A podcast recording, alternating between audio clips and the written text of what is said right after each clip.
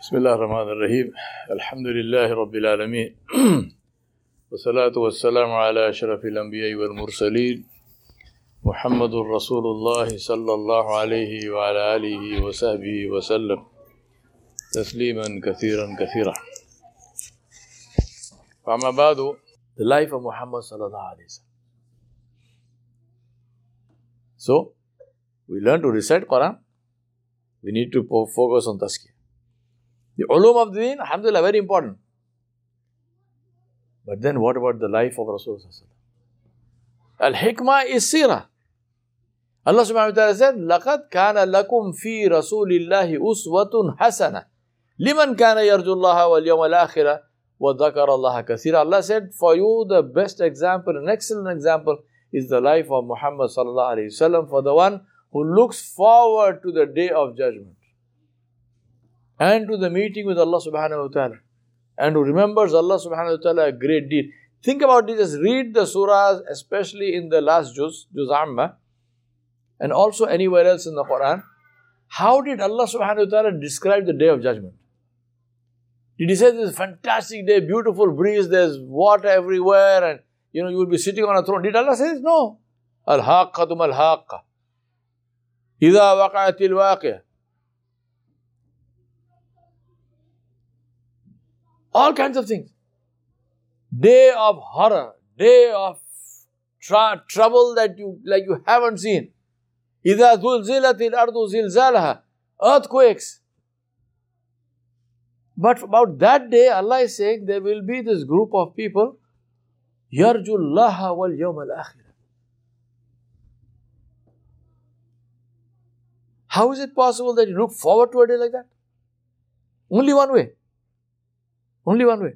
If you know that all of this will happen, but won't happen to me, I will be saved.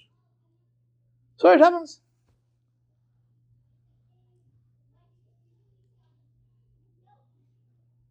Who will be saved? The one who lives his life according to the life of Rasulullah. لقد كان لكم في رسول الله أسوة حسنة لمن كان يرجو الله واليوم الآخر Why should I study the seerah? For all the stuff which I told you about this world. And why should I study the seerah? For that day when I will meet Allah. When we ask Allah to give us the shade of His arsh on the day when there is no shade except His shade. Allahumma azil lana tahta arshuk. Yawma la adilla illa dhuluk. Allah grant us the shade of your arsh on the day when there is no shade except your shade. And finally, to conclude, what about the ones who do all of this? Allah subhanahu wa ta'ala said, قُلْ إِن كُنْتُمْ تُحِبُّونَ اللَّهَ فَاتَّبِعُونِي يُحْبِبْكُمُ اللَّهُ وَيَغْفِرْ لَكُمْ ذُنُوبَكُمْ وَاللَّهُ غَفُورٌ رَحِيمٌ Allah said, say to them, Ya Muhammad sallallahu alayhi wasallam, those who claim to love Allah, say to them, if you love Allah, if you truly love Allah, then make my ittiba, emulate me, imitate me. And what will happen? Yuhbibkum Allah, Allah will love you. And if Allah loves you and me, we ask Allah for, for us for that for us. What is the boundary condition? What is the minimum? يغفر لكم ذنوبكم. Minimum boundary condition. It starts with this. يغفر لكم ذنوبكم. How many? Completely. Allah did not say, I will forgive half your sins. No. يغفر لكم ذنوبكم. والله غفور رحيم. Boundary condition. Begins with that. قل إن كنتم تحبون الله فاتبعوني Think about that. Allah subhanahu wa ta'ala used two words in the Quran. Allah subhanahu wa ta'ala used the word ita'at. من يطيع الله ورسوله فقد فاز فوزا عظيما. Allah said the one who obeys the Rasul alayhi salam and who obeys Allah. Now, for obedience, an instruction is required. Yes? To be able to obey. Supposing I tell you, you are not obeying me. What will you tell me? You say, you never told me anything. I mean, you are accusing me of not obeying you. You never, you never said anything. I mean, you were just saying. But supposing I say, can you get me a glass of water? Now, if he does it, he is obeying. If he does not do it, he is not obeying. But if there is no instruction, he cannot, he cannot obey or disobey, right? Now, the one who has obedience, what did Allah say? Is very good. Islam is obedience. Islam is the name of obedience. So, what did Allah say about that? وَمَنْ يُطِيِ اللَّهَ وَرَسُولَهُ فَقَدْ فَازَ فَوْزًا عَظِيمًا One who obeys Allah and His Messenger sallallahu alaihi wasallam, that person is successful, final success. What is final success? Jannah. Yes? Inshallah, we ask Allah for Jannah. But for Allah use another word. What is that word? Ittiba. Not itaat. Fattabi'uni. Allah did not say fa'atiuni. Fattabi'uni yuhbibkum Allah. You make ittiba of the Rasul alayhi salam, Allah will love you. Think about it. Just, just, just sit with this for two seconds. What is the meaning of Allah loves you? If Allah loves you, what will change in your life? Don't simply say everything. Just think about that. Let this come into you, sink into you. If Allah loves me, what will change in my life?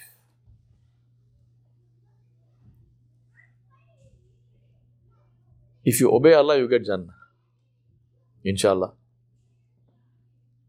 But Jannah has boundaries. It has darajat, no? We get Jannah according to our deeds. Level of Jannah according to the deeds. Entry into Jannah by the rahmah of Allah subhanahu wa ta'ala. That's why Nabi Sallallahu Alaihi Wasallam said, ask for Jannah to Firdaus, which is the highest level. Which means what? There are other lower levels. So Jannah, Alhamdulillah, very good, mashallah. But it has hudud. There are boundaries. There are things in one Jannah and the things in the other Jannah are better than that. We have hadith for this. They asked Nabi Sallallahu Alaihi Wasallam, they said, Ya Rasulullah, what is the Nabi Sallallahu Alaihi said, the one who says Subhanallah one time more than another one. One word of zikr. More than the other one, he said, Allah will give him a Jannah of a higher status, higher level. They said, Ya Rasulullah, how high is that? He said, from, like you see the stars, that high. For one time zikr more. So there are darajat. But what is the daraja of Allah loves you. Does that have hudud? The hub of Allah, Allah subhanahu wa ta'ala, you are the Habib of Allah. Does that have boundaries? No. You do itaat, you get Jannah. You do ittiba, you get Allah. The one who Allah loves, if he or she raises their hands, what will happen? the world will change. The world will change. Think about this. How is it? We have so many problems in this world. And we are making dua. And we are making dua. And we cry and we weep. And in, in Ramadan and in, in, in, in Laylatul Qadr and in, in, the, in Qiyam. And you know, the, the Imams, they make long du'as and everybody is crying and crying and crying. Just stop for a second and think. Did anything change in the world? Huh? Did anything change? So what good is that dua? You made the dua for a reason. No? Ya Allah, go do this. Ya Allah, help us. Ya Allah, save us. Is it happening? I'm not saying don't do dua. Do dua because dua is ibadah. So you will get the sawab for this. But my point is, if I'm asking Allah subhanahu wa ta'ala for something, I'm getting the sawab, but I'm not getting the thing I'm asking for. What is what good is this dua? What was the situation of the Sahaba? One Sahabi, he came home, he asked his wife anything to eat, she said nothing at all. He left, went to the masjid, prayed two rakat, made dua, came back home. Asked his wife anything, he said nothing. He went back again to the masjid. Prayed another two rakat. Made dua. He spent some time there. When he came back home, his wife said, Something strange is happening. He said, What? He said, You know, the grinding stone with which we grind barley and wheat. He said, She said, This has been moving from the time you left. This is moving by itself, and bar and flour is coming out. She said, I filled every pot in the house. Whatever we had, I filled with, with flour. It is still coming out. So, he's a man. So, what do men do? They put their nose where they should not. So, what did he do? He, he opened it to see. What. so, it stopped. Now, imagine if this happens to you and me. Same thing happened. He was so happy. He was fantastic. He was thrilled. He ran to the masjid. He said, Ya Rasulullah, Ya Rasulullah. Nabi said, what happened? He told story. He said, Ya Rasulullah, this happened. Rasulullah said, if you had not touched that thing, Allah subhanahu wa ta'ala would have produced flour from that in the day of judgment.